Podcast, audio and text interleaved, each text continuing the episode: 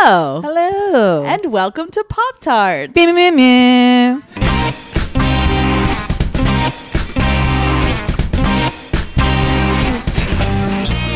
I'm Emily Rems. And I'm Callie Watts. We're both editors at Bust Magazine in Brooklyn, New York. We love talking to each other about pop culture. We love talking to you about pop culture. And today on the podcast, we're going to be talking all about girl groups. Woohoo. Yes. and joining us to tackle this tasty topic is one of the world's foremost experts on the subject. DJ Sheila B hosts Sophisticated Boom Boom on WFMU. It is an amazing radio show that celebrates female fronted pop from the past, present, and future, and from all over the globe. And here at Bust headquarters, we listen to it every Friday. Yay! She's brought her legendary record collection to girl pop dance parties from New York to London to Tokyo. She was recently featured in the book Dust and Grooves about hardcore vinyl collectors, and she's also a longtime friend of Bust magazine. Welcome, Sheila. Thank you. And what a glorious intro. I feel Yay. so grand. Sucking on a lollipop on the playground, and ooh, there's a boy, you know? How is one to know this is not a nude beach? Do you have the best of the Shangri-Las? You gotta go get it. Go get it today. Phil Spector puts his name on these things, but he was not a writer. I would suggest therapy. Before we get into the groups, let's talk to our listeners a little bit about how you established yourself as a world renowned expert on girl groups. How did your knowledge come about? Wow, experts. It's a it's a big word. I like to use the word devotee because I'm always learning. Right? It's like I've been at this since probably I was 17 years old. I'm 41 now, so I think that even with all of those years and all of the work that I've done in girl groups, I'm still learning, and that's the beauty of of music, 60s pop, girl groups. You can never find out everything. So I moved to London age 17 and I met a couple of people whilst I was in London who were twice my age who were like serious girl group collectors. And at that time, I was, you know, I'd, I'd heard about the Shangri-Las, you know, I'd heard about, uh, you know, French pop artists like Françoise Hardy, but I wasn't hardcore into it. And then through these people, I discovered a compilation called Here Come the Girls, which is a British 60s girl pop compilation. And when I heard that compilation, I just thought, what is this music? It is the most glorious, beautiful, melodic, just voices from heaven and i thought this is a gold mine. And then i went over to a friend of mine's house and he brought a stack of France Gall singles down from his record room. She was a 60s pop singer and when he played those records on his turntable i thought that was it. I need to have all the original records. So i started with british and french girls and then got heavily into the us girls at age 17 Yeah. I love this. I love this. And you started record collecting, but at a certain point, I remember when I first met you in the early 2000s, you were doing the liner notes for like the definitive girl group box set. How did you come to the attention of curators that you were the person to write those liner notes? Oh, that was the dream job. And I got that job at 27. And I was so active in promoting girl groups through my fanzine. I had a fanzine called Cha Cha Charming, which started as a print fanzine I and then ended up on the web. I was DJing a lot. I was in touch with all the girl group collectors all over the world. Um, and I think the girl at Rhino who produced the box And what was the box name again? um, girl, one kiss can lead to another girl group sounds lost and found. Right. And, and the wonderful thing about this box was that it focused on the non hits because there had been many compilations out there, you know, best of the Ronettes, best of the Crystals, and you know, you know, the Supremes, all the kind of really big girl groups. And this paid attention to the tracks that were, you know, the hidden gems. And that is my specialty. I am a hidden gems um, just fiend. so I had done my first compilation, which was this was like the dream, right? Here Come the Girls, which is the British Girls series that I mentioned that launched me into this whole world. They were doing the final um, series of Here Come the Girls, and they asked me to write the liner notes. Yeah, So it's like the perfect circle, right? So I just like I'm writing the liner notes for what got me into girl groups. So it was through that that this um, the producer at Rhino had heard of me And she asked me if I wanted to write the notes. Brought me on board and like, oh, what a job. That's so major. It was awesome. Why is it that when people say girl groups, they are usually referring to 50s and 60s groups like the Ronettes and the Shangri La's and not Riot Girl or TLC or Destiny's Child? Because those are the original girl groups. I mean, the whole idea of like a group of singing women started much earlier, right? There was like the Boswell sisters in the 30s and the Andrews sisters, but these are kind of vocal harmony groups. And then in the late 50s, you had the Teen Queens and the Chantels, and people kind of say that the official girl group record is the Chantels, maybe. And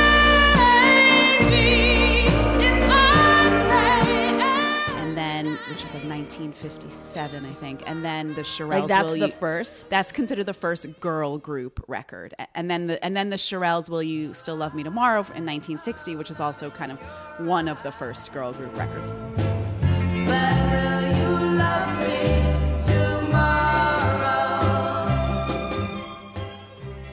So that was the era of the girl groups. That's what they were called at the time.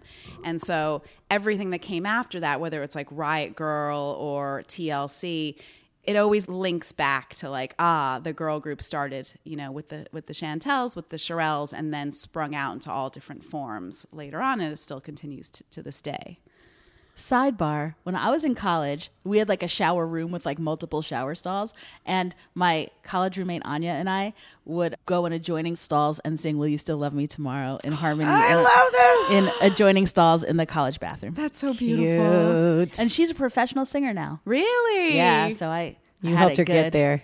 Yeah, I'll never have that you and the of Shirelles shower sound again.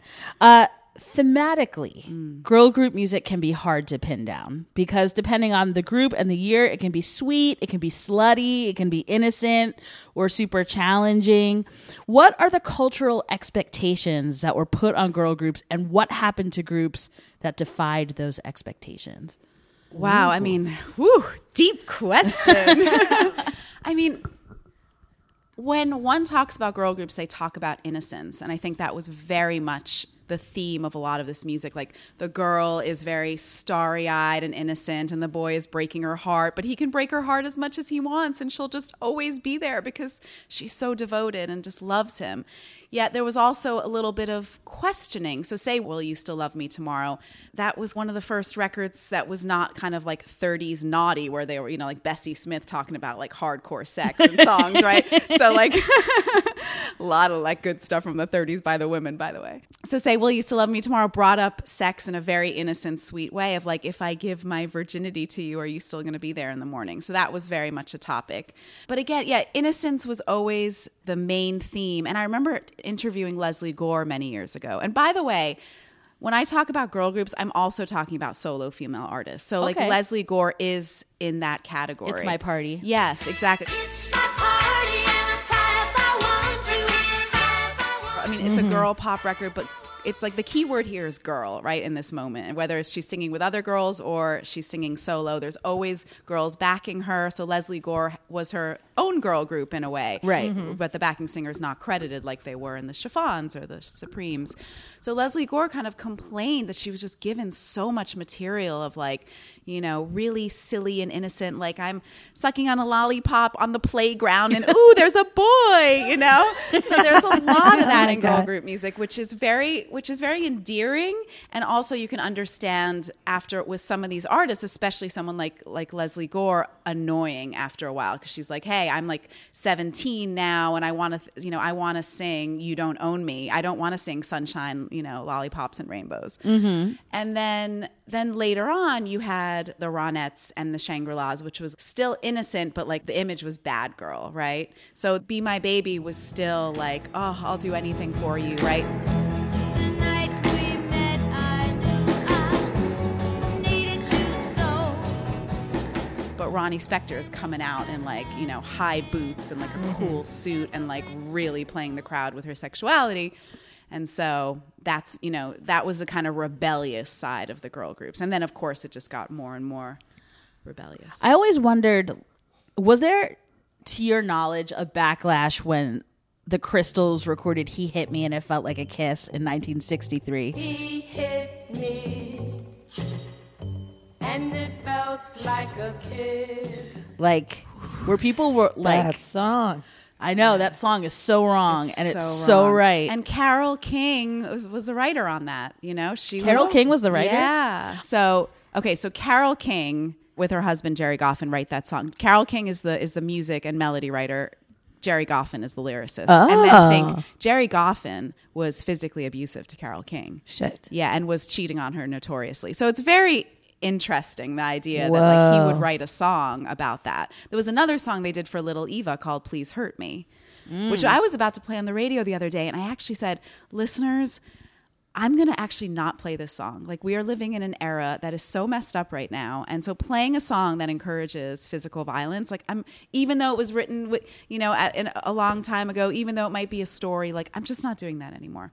So, okay, so he hit me and it felt like a kiss band. It was, it was written intentionally to shock. But it was, it's, it's also quite a, uh, it's not a pop, it's not a straight ahead hit pop record. So, it's not going to be something that would have, you know, yeah, it's haunting. It's re- it's Yeah. hard. Yeah. That's, that's an intense song. Yeah, and people have used that word. It like keeps reappearing in like pop music. You know, like someone will just throw it in. Like like Lana Del Rey, I think threw it in somewhere. Mm. You know, it's so it's. I, I find it weird when women take that upon themselves and put it out in the world again. You know. Yeah. And then it was produced by Phil Spector, who's like number one creep in the pop music industry, even though he made brilliant records. I Let's talk about that Yeah. specifically. You Yeah. read my mind. Phil Spector is arguably the greatest girl group producer of all time.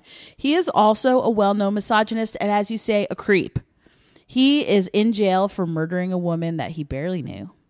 And he notoriously abused his wife, Ronnie Spector, when he was producing her in the Ronettes. Is there something sinister about the fact that this great women's art form was pioneered by sexist men in a sexist world? It's so disturbing. I really struggle with it, you know? And and when I write my liner notes, I'm so conscious of it that I want to talk as much about the women as possible and as little about these producers. Uh-huh. Because ah, so many I mean it's like it is a time of reckoning where we're seeing all of these great artistic men fall because of their just hideousness. So there is a lot of that in the girl group scene. I mean, there's a lot of older men who just love the idea of like taking young girls and putting them together and having them sing their lyrics, you know? Mm-hmm. But on the other side, you have the girls ruling the airwaves, you know, as whoever is behind it, they're up front, mm-hmm. they're singing their hearts out, they're performing, they're establishing themselves as like the female artists. Behind them, as much as there are mostly men, there were also three songwriting teams, right? You had you had Ellie Greenwich, you had Carole King, and you had Cynthia Weil. And these three women, though they worked with their husbands, they were extremely talented writing all the hits. So as much as you can say, this is this is what I going back to Phil Spector. Um, we credit Phil Spector because of his The Wall of Sound and the production because that's what he demanded. But who wrote those songs? Carole King and Gerry Goffin, Cynthia Weil and Barry Mann, Ellie Greenwich and Jeff Barry. Like Be My Baby was written by Ellie Greenwich and Jeff Barry. We never say Ellie Greenwich's Be My Baby. We say Phil Spector's Be My Baby. Truth. Uh-huh, So true. I try and, and think Ellie Greenwich wrote friggin' "Be My Baby." This is one of the gr- this is to my you know in my opinion the greatest pop record ever ever made. The Ronettes "Be My Baby."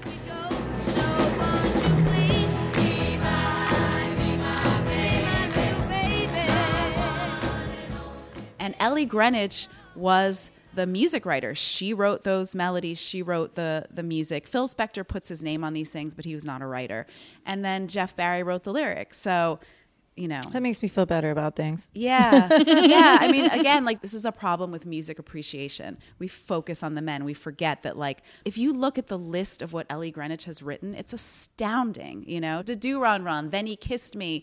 She worked with the Shangri La's and did all their big hits. You know, it's like she's the one. She sh- we should be saying, you know, hey, there was a lot of crappy men in the girl group world, but there was Ellie Greenwich and Carole King and Cynthia Weil, and they had a, so much to do with all of this work. You're not only an expert on American girl groups, but we also mentioned that you have studied girl groups from all over the world. What are some examples of bands who blended the American girl group sound with another culture and made it into something entirely new? Do all girl groups sing about the same kind of stuff, or are there real cultural differences?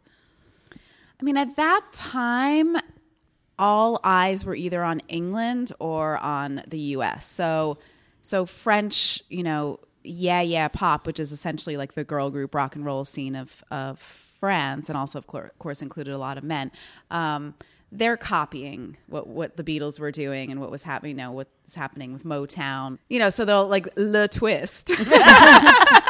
right? It's like that. And then in Japan, they were looking to one instrumental band called the Ventures, who were from the States, and then also the British Invasion. So there were female artists and there were girl groups, but they were covering, you know, a lot of what was coming out in the US, a lot of what was coming out in the UK, and then they were doing their own stuff, blending these kind of oriental sounds with this kind of dissonant guitar sound based on Japanese enka, which is Japanese blues. So it's it's a different scale. So you had this kind of like dark oriental scale blended with kind of wanting to do like crazy like shaggy boy pop music. And that's why I love 60s Japanese girl groups and pop music is because it's just such a blending of like crazy stuff. But and lyrically it's also very much the same of like I love this boy and he doesn't love me and my heart is crying. And maybe there's a few more references to sake in the Japanese pop. Were there any Japanese specific cultural mores that came out? Like, were there things that Japanese girl groups couldn't sing about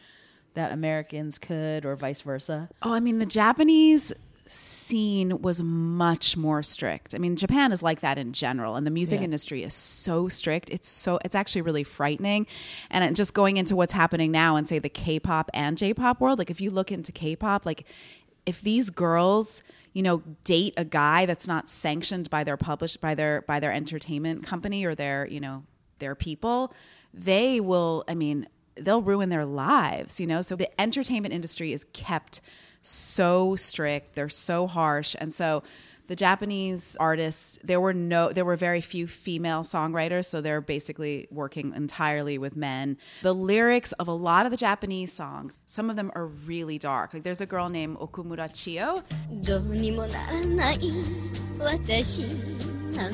She's this feisty looking go-go booted girl with a super strong voice And she has a series of singles called the Love Series, written by two male songwriters.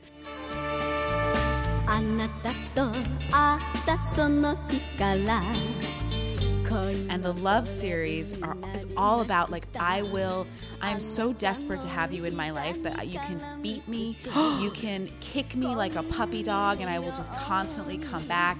you, you can always be my shadow, so you know what I'm doing. I mean, really dark, dark lyrics, like very. But when actually, when I mentioned this to a friend of mine in Japan, this person's response was like, "Yeah, you don't really understand, Sheila. This is this is just trying to express the passion of love. Like I'm so in love that." You can do anything to me, and I will be there. you So know? it's like then he hit me.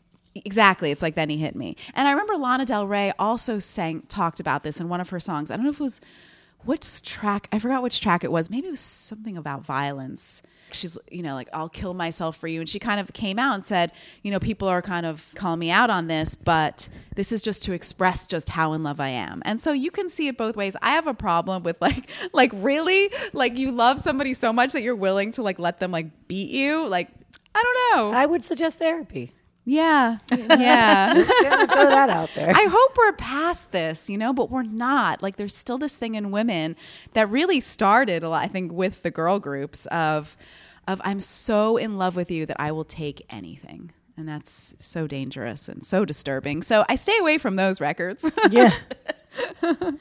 When I interviewed David Johansen of the New York Dolls for Bust magazine many years ago, mm, Big girl group fan. Uh, well, yeah, I asked him his influences, and right away off the bat, he said the Shangri La's. Not only did he say the Shangri La's, but he was like, Do you have the best of the Shangri-Las? You gotta go get it. Go get it today. and I did. I went and got it that day. Awesome. And it was the best. But yeah, he said right away his number one influence was the Shangri La's. And it was really surprising because men in rock very rarely go right to a woman Yeah. or, or a girl group when asked that question. Um, as an expert, can you think of any other male rockers who really owe a debt to the girl group sound? Morrissey. Yeah, such a big girl group fan. I mean, he was he sang was it Golden Lights, which was originally by Twinkle, who has the best story, right? Twinkle is a 60s British girl. She grew up filthy rich in a mansion in the suburbs of London. And she's like, I just, I, she's like, she was such a rebel. She's like, I just didn't want to do anything. I just want to like write songs and like drink alcohol and like be on the back of my like boyfriend's motorcycle. Golden lights displaying your name. Golden lights. And so she wrote, I mean, this is another thing. This like 16 year old, you know, very wealthy girl is writing like biker songs. Oh my and, gosh. And so Golden Lights is one of them, which Morrissey covered. He loves Twinkle.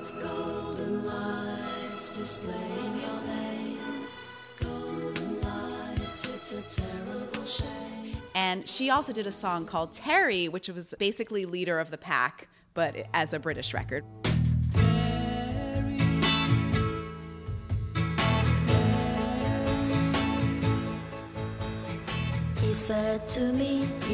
Right? So Terry, um, her lovely boyfriend, who like had you know maybe I don't know if he had too much to drink, but one night he took off into the night. It was raining, and oh Look my out, look God. and then the BBC banned Terry, and Twinkle was a star. Yeah. So yeah, so so Morrissey, big. Um, I can Sandy also Shaw see also Mor- Morrissey writing a lot of.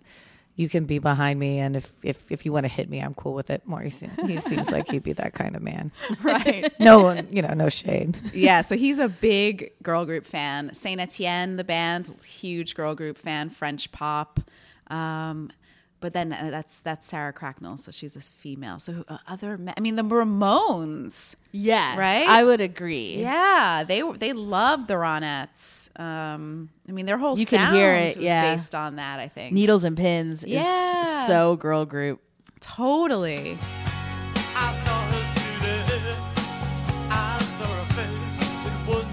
I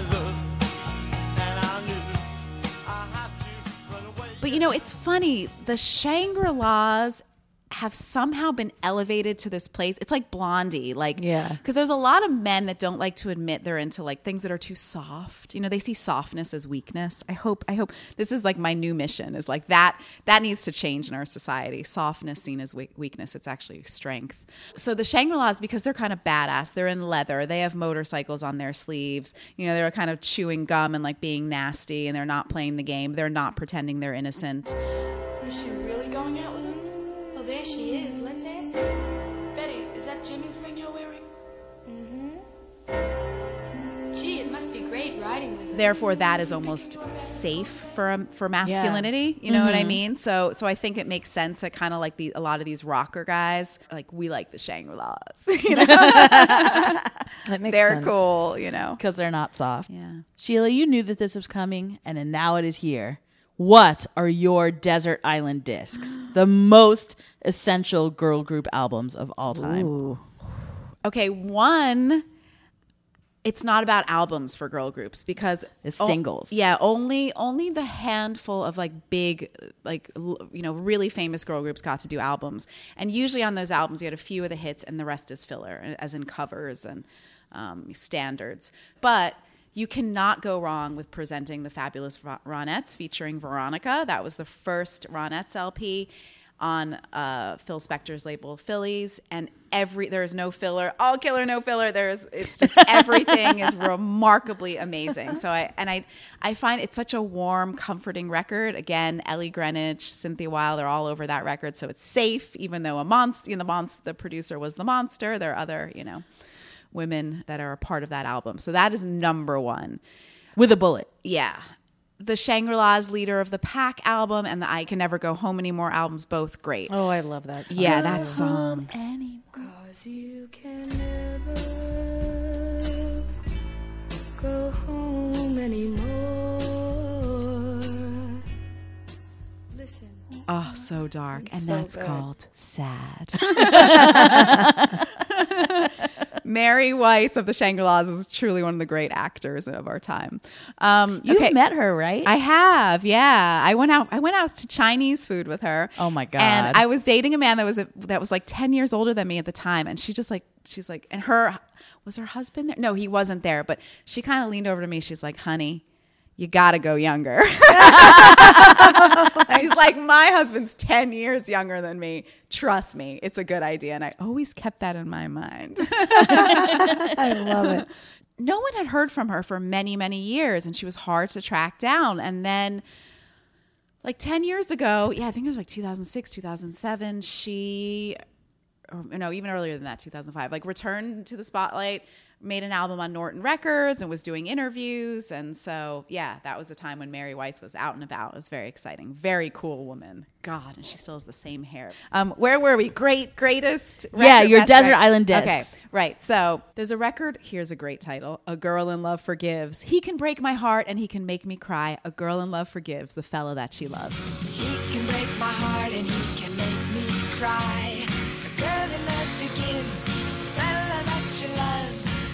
Sorry the lyrics are so terrible, but I know. I'm just throwing it in the trash in is my mind. glorious. and it's a, it's by a girl named Bernadette Castro, who's the daughter of the Castro convertible beds or Oh, something. Oh yeah. Yeah. And now she's like in Jersey politics. So that, that- she made that record in like 1964. Beautiful song. The Cookies, I Never Dreamed, co-written by Carole King.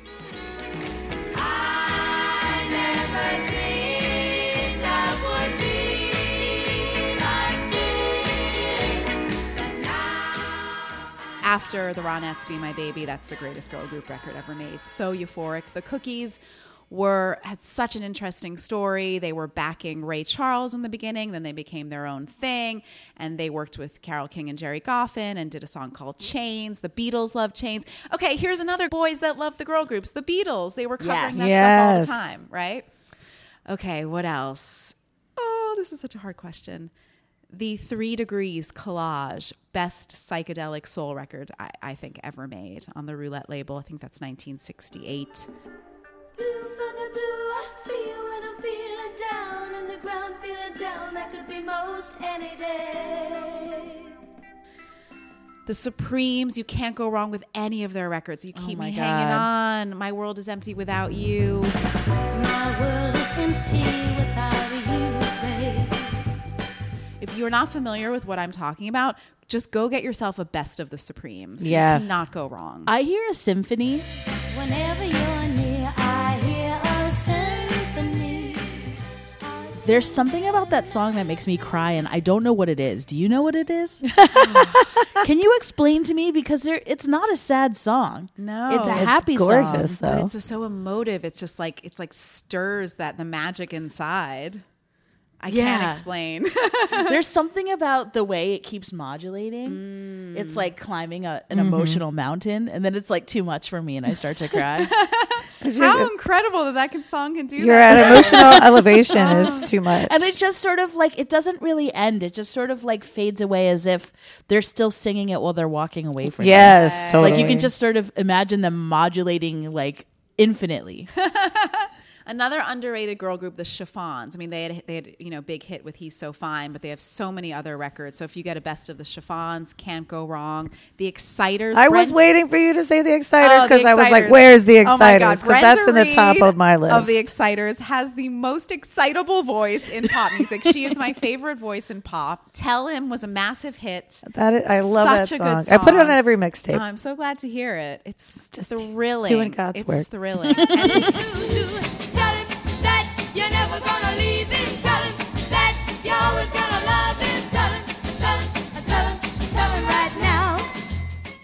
Walker Moss, who is a member of the Exciters, is someone that I had uh, met for lunch recently, and she's just such a badass, you know, and she looks amazing, and she's, you know, these women. I love are that you just there. randomly meet. yeah, are you ha- are you doing business with these women? Or are you just eating delicious food? I'm eating delicious food. I mean, I do work in this realm. You know, I put together compilations, but I just want to be close to the people that made the music I love, you know, and just Oh to God. meet these women and be like, you were dressed in a in a red sparkly dress on stage at the Peppermint Lounge in 1963, like, and you're still here with us today. Like, I just want to honor you. I want to honor you and like all your greatness and all the joy that you've bestowed upon, you know, Oh my god. me as a as a girl group lover.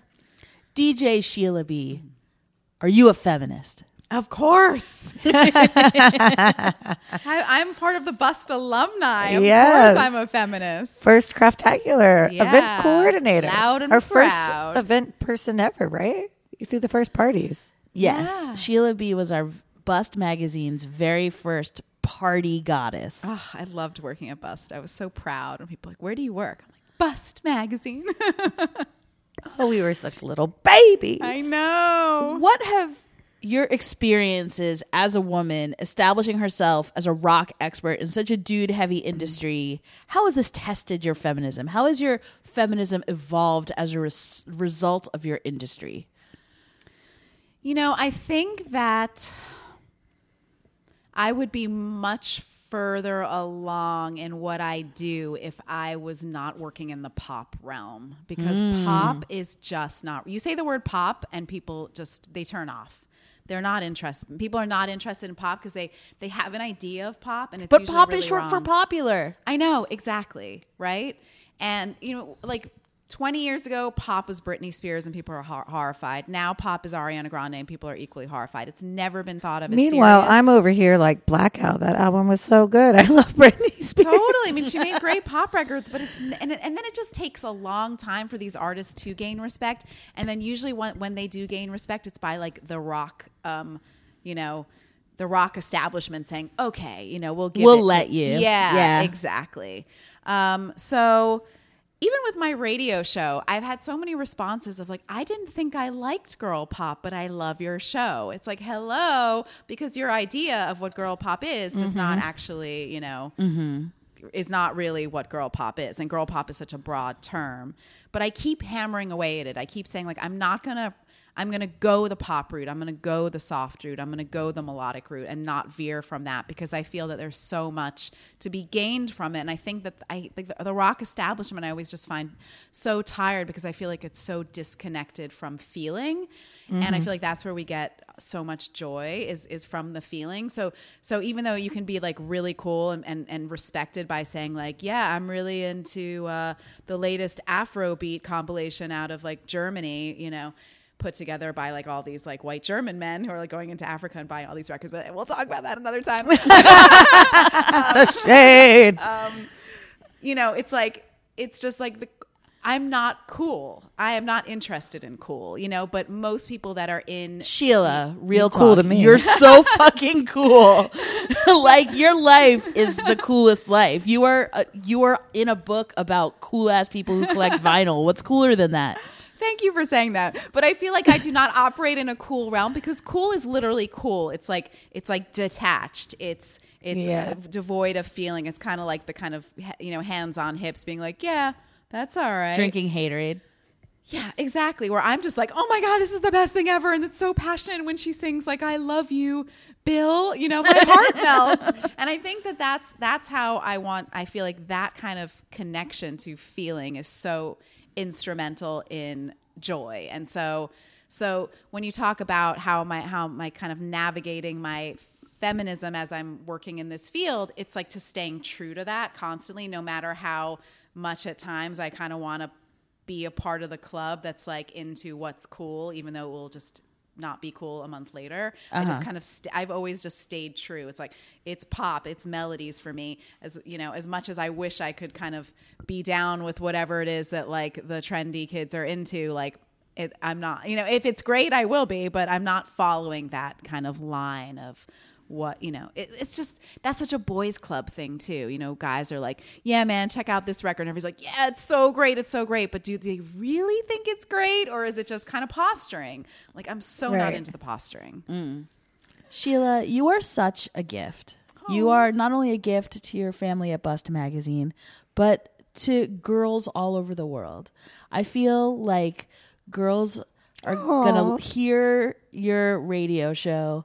They're going to read your liner notes. They're going to find bootleg copies of Cha Cha Charming and they're going to have a whole world of feminine, melodic music open up to them because of you.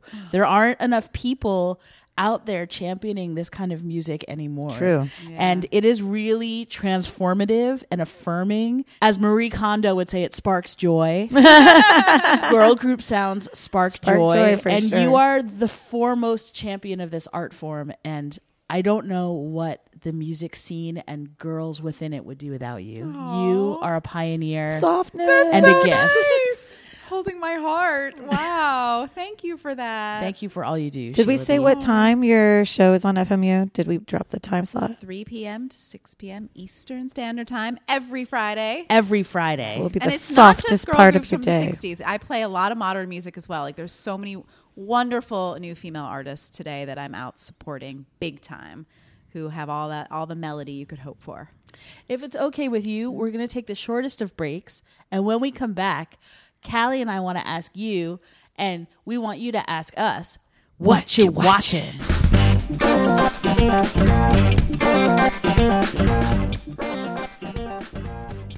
Before we get back to the show, I want to tell you about our new sponsor, Wolfie Vibes Publicity.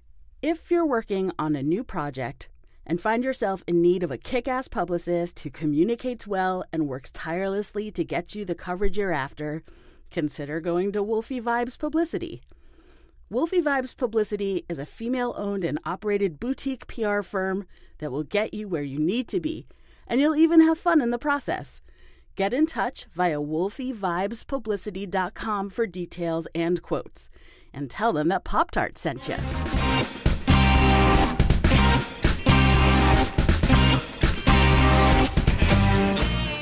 And we're back. Hello.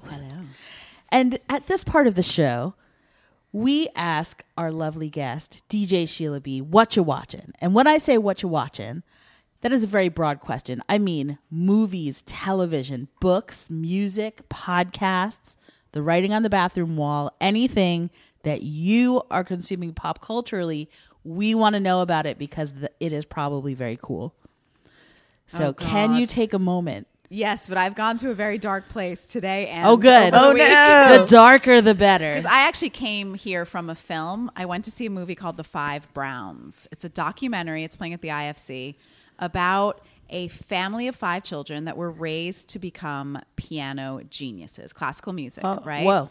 And- Under pressure. Oh, I mean, they they were they were woken up at four thirty in the morning to practice, right? And so three girls, two boys, just brilliant. All of them went to Juilliard as a family. Oh, my and God. you see that. I mean, you know these documentaries. They show clips of them on Entertainment Tonight and like CNN and you know every like show that's ever been in existence. They've been on. Like, wow, a family of like five piano, you know, classical piano geniuses.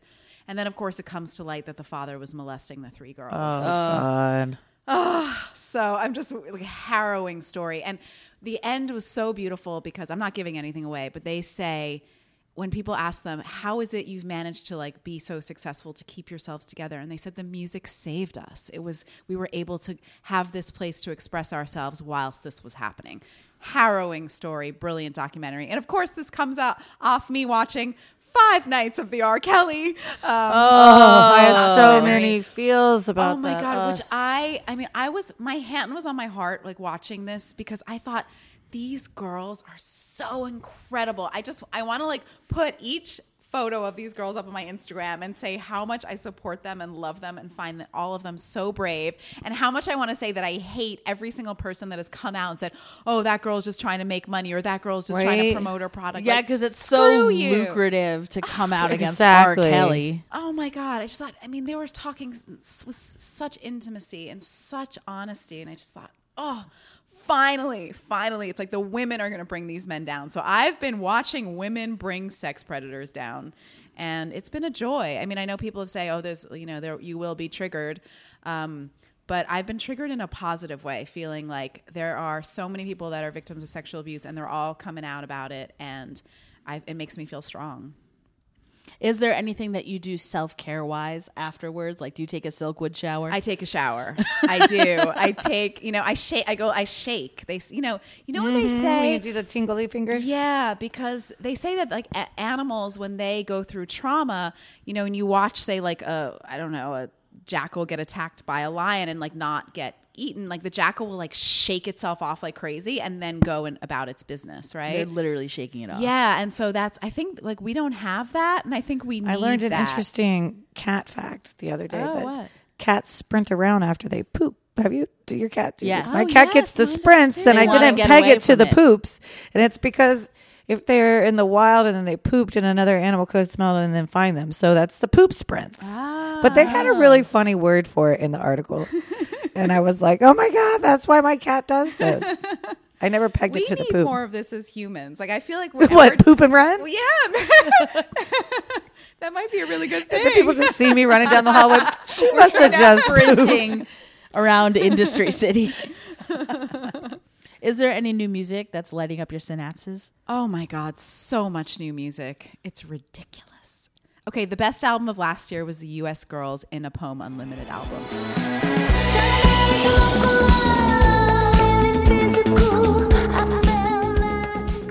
Every single song, absolutely genius.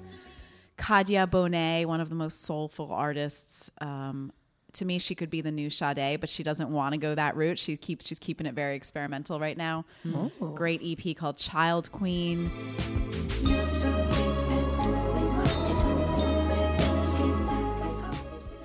I just had a girl on my show from Australia called Julia Jacklin. She has a She was song. performing live, right? Yes. We heard that. And It was, it was Oh, yeah. very lovely. Yeah, she has a song called Body. I recommend it to every woman that has had a really uncomfortable breakup. The lyrics are extremely open and difficult and and sad. You know, basically she talks about you have a photo of me naked. Like how are you going to use it against me? Mm-hmm. You know, really difficult subject matter. Eyes on the driver, hands in my lap, heading to the city to get my body back. Great pop record by a girl named Deidre and the Dark. She has a track called One Night, which is basically the perfect fusion of modern R&B and 60s girl group pop. People always ask how I knew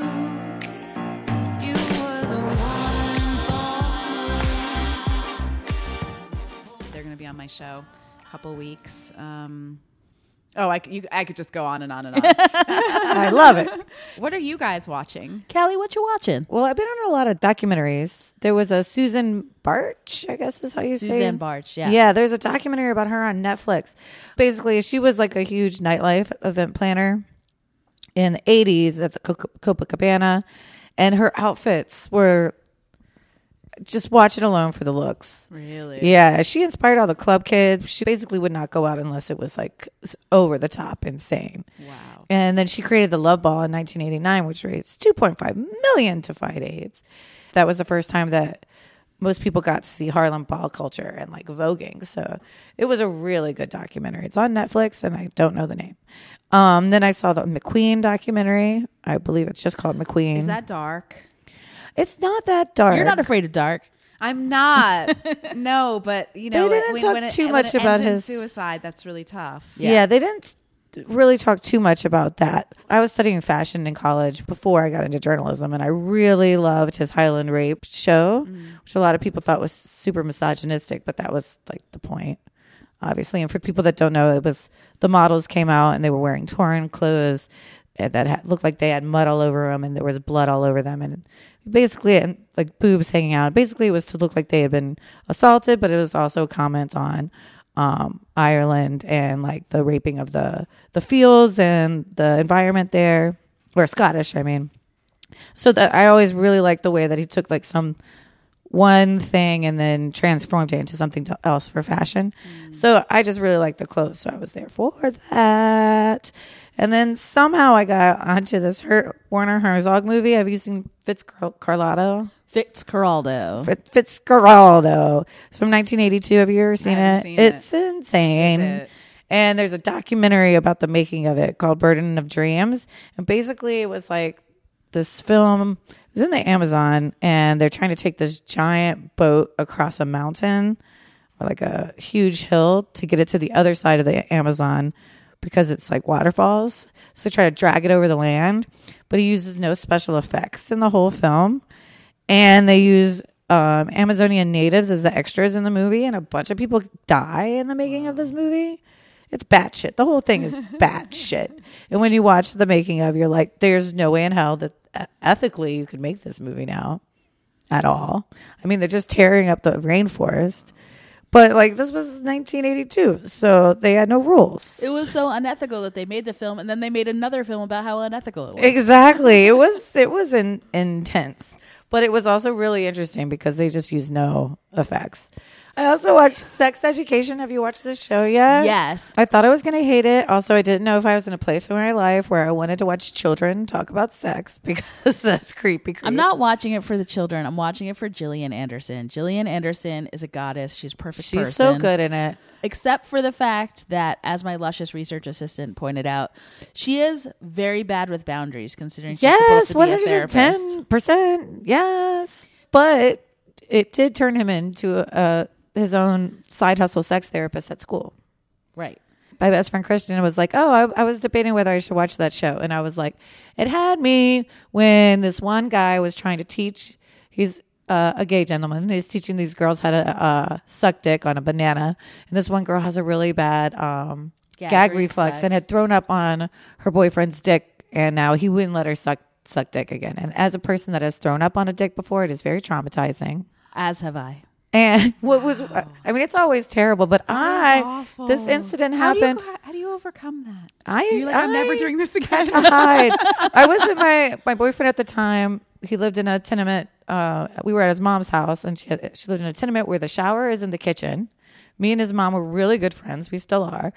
So I threw up on his dick, and then I had to go into the kitchen to wash the vomit out of my hair in the bathtub that is in the kitchen.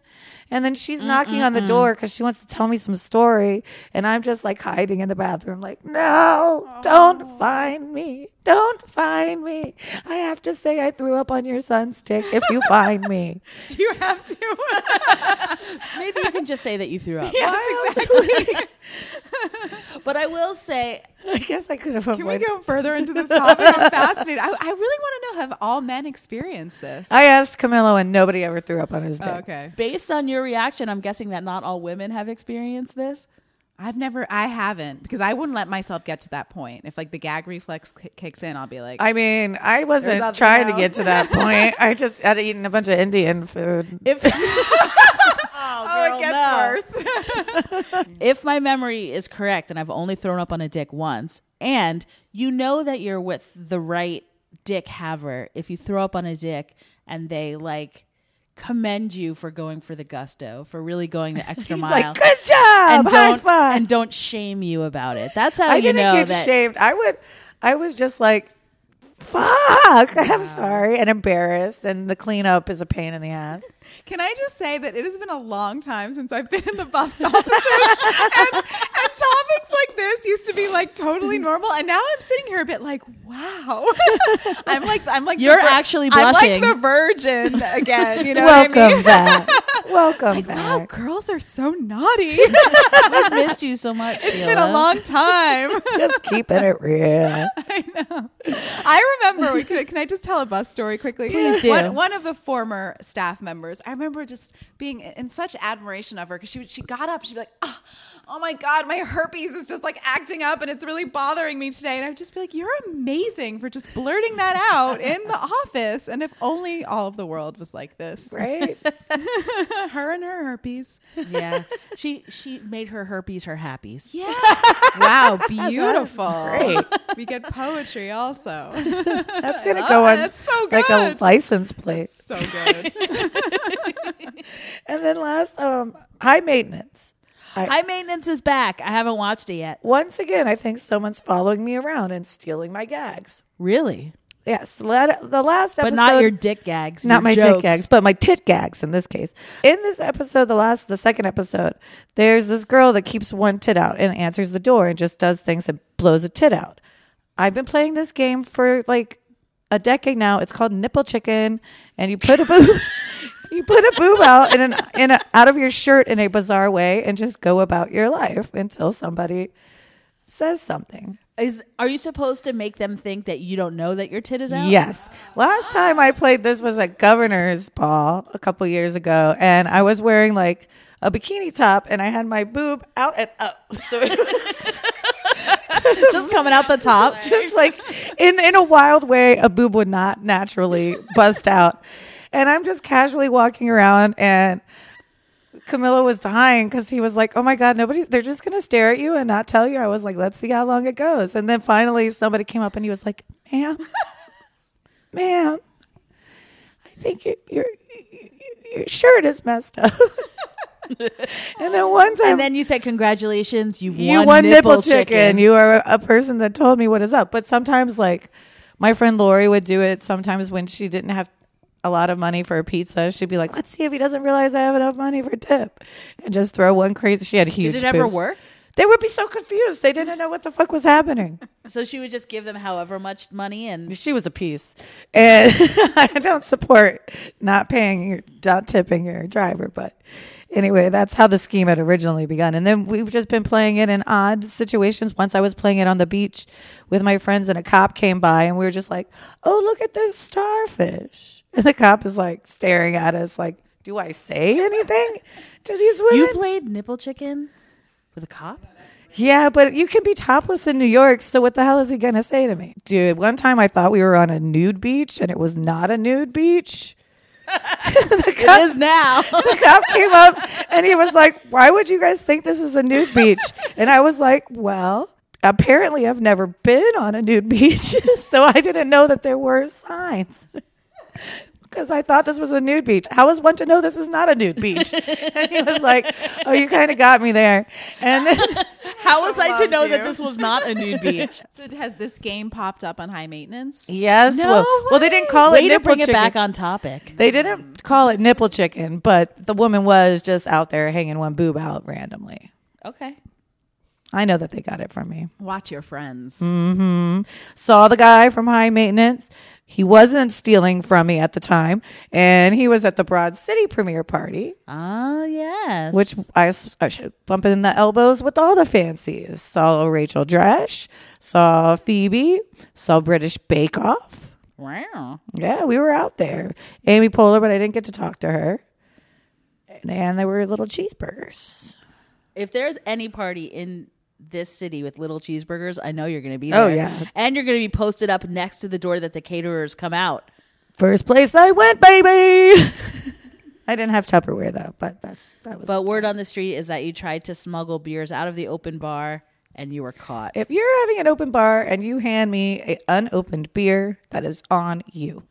I will get another one and put one in my purse. Let that be a warning to all party purveyors. And then I guess I put one in my pocket, and the guy saw me, and I had to give it back. But he didn't catch the purse beer, so I was okay. Great. What have you been watching? I'm so glad you asked. My favorite thing that I've watched since last we spoke was actually because of my luscious research assistant. And I want to point this out because my luscious research assistant is a gentleman of color and he puts on black exploitation films that I as an old Jewish lady would not feel comfortable watching on my own. But somehow I feel that if it's the idea of a gentleman of color, then I can partake of it with him. And my favorite movie that I saw since last we spoke fell into this genre. It's called Abby. It was on YouTube, and it was a 1974 black exploitation horror film that was based on The Exorcist. Oh, It was really good. It was about this woman who's possessed by the African sex spirit Eshu, like the Orisha. It stars this woman named Carol Speed as the title character Abby, and she's like very adorable. But then when Eshu was in her, they give her like these sort of gnarly teeth, and they make her ashy. and she's like, one of the things that I really enjoyed about it is like the majority of the action in The Exorcist, that poor little girl was tied to the bed the whole time, so everyone was just coming to her. But this girl was out and about. Just she was on around? the town. She was having intercourse with a lot of people who paid the price. She was like being like swinging 60s, no, 70s mid 70s. She was like disco dancing, really living her best life. But whilst, she's presenting as a as not a crazy person. well, it was like she would flip on and off. Like she would look ah. like a like a sensuous Clairol, Miss Clairol woman, and then like once things would get more intimate, she would be like. Then the teeth come out. This movie, actually, I was really surprised that it did really well. It, it grossed four million dollars in a month in the seventies, which was like really a lot. And Yeah, it would have, movies don't make that. I know, and it would have made more, but it got pulled because um, for copyright violation for being too derivative of The Exorcist, which is not even fair because Yeah, like, that's what spoofs are all about. the filmmakers were like it was inspired just as much by Rosemary's Baby as it was and I think that it is far superior to The Exorcist. I enjoyed the possessed woman being a a grown ass woman and b having like a lot of sexual agency whereas Regan was just masturbating with a crucifix. Yeah. I don't know. I liked it a lot. The acting is good. Like it's not dumb. The movie is good and I liked it and it was great. Here for this. You can find it on YouTube. Abby, A B B Y. I watched another documentary on Netflix called Catwalk oh, Tales yes. from the Cat Show Circuit. And if you want something that's so relaxing, like the most relaxing, Team Ooh La La. yeah. So basically, it is Canadian. So even though these people are fierce competitors, they're also friendly friends and they're also very supportive of each other. And they follow these women around the competitive cat show circuit in Canada. And first, there's this woman who has this fluffy white cat named Bobby, and she thinks she's the shit. 'cause she's Bobby is a basic ass cat. but Bobby is he's a Himalayan and he's real friendly. He's white and he's like very playful and relaxed and friendly. So when the judges like dangle hoo ha's in front of him, he's like wee and he charms all the judges. But then out of nowhere, this woman shows up with this giant fluffy red Persian named Ulala. It was like literally the textbook perfect fluffy cat, like the fluff, literally the fluffiest cat in the entire world. Like she brought this cat out, and this grumpy judge came over and started running his fingers through Ulala's fur and going, "In 35 years of judging cats, I have never seen." A more perfect cat in my whole life, and he was just like feeling this like, cat, and he looked like goosebumps. I have goosebumps. And then he looked like he was gonna cry, and then I felt like I was gonna cry because he was gonna cry. Ooh La La is so great. But the one, the the basic bitch cat, Soner, she a little cuckoo bananas. At one point, I was like, is she gonna hurt Ooh La La? Well, Is that where like this she is wasn't going gonna to really hurt go Ulala, extreme? but she was hoping that Ulala would somehow get hurt because Ulala was bringing down Bobby's rankings. Oh my god, it's so good. It's called Catwalk, and I loved it so much. And speaking of cats, sometimes if I'm watching something that's too embarrassing for me to say that I watch it. I blame it on my cat. So, um, So your, what did your cat this watch? week, my kitten Irving demanded that I watch Celebrity Big Brother 2 on CBS. Because I would never watch that kind of trash. But Lil Irv was like, please let me I watch. read a I l- want to watch Anthony Scaramucci. Let me watch.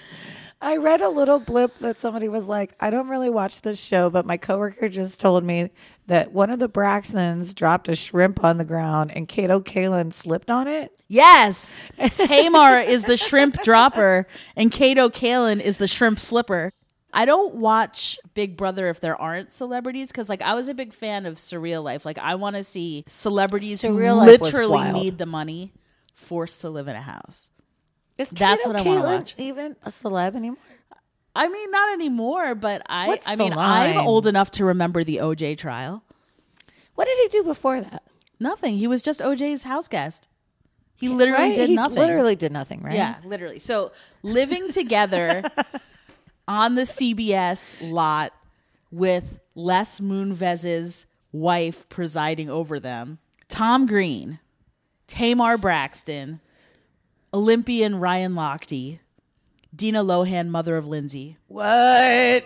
Kandi Burruss, who wrote No Scrubs Oh my god. and who also is on Real Housewives of Atlanta, Anthony Scaramucci, aka the Mooch, the mooch. Lolo Jones, who is both a summer and winter Olympian, Ricky Williams, who is actually very intriguing. He used to be a professional football player, but now he's getting his degree in Chinese medicine. And when Oh. Kato Kaelin was constipated, Ricky Williams laid hands upon his abdomen and made him poop. But not Oh. on him, like he was able to get to the bathroom, but you just see Kato Kaelin like running. He just had house. like a poop touch. Well, it wasn't just one touch. He gave him an intense abdominal massage, and he was like sweating. And, And then like, did Kato Kaelin run around the house? yeah, he ran. He ran around the house to get to the toilet. But then did he get the poop poop euphoria and sprint after that? Natalie Eva Marie, who's on WWE, Jonathan Bennett, who is the judge of Cupcake Wars, used to be on Mean Girls, the movie, Oh. and as we the aforementioned Kato Kaelin. This so is like wild. you want to see. Like you want to see them interact because it's just like, are you serious right These now? These are as random of people as that I think are currently on the Masked they, Singer. Right. They need the money. Do you understand what I'm saying?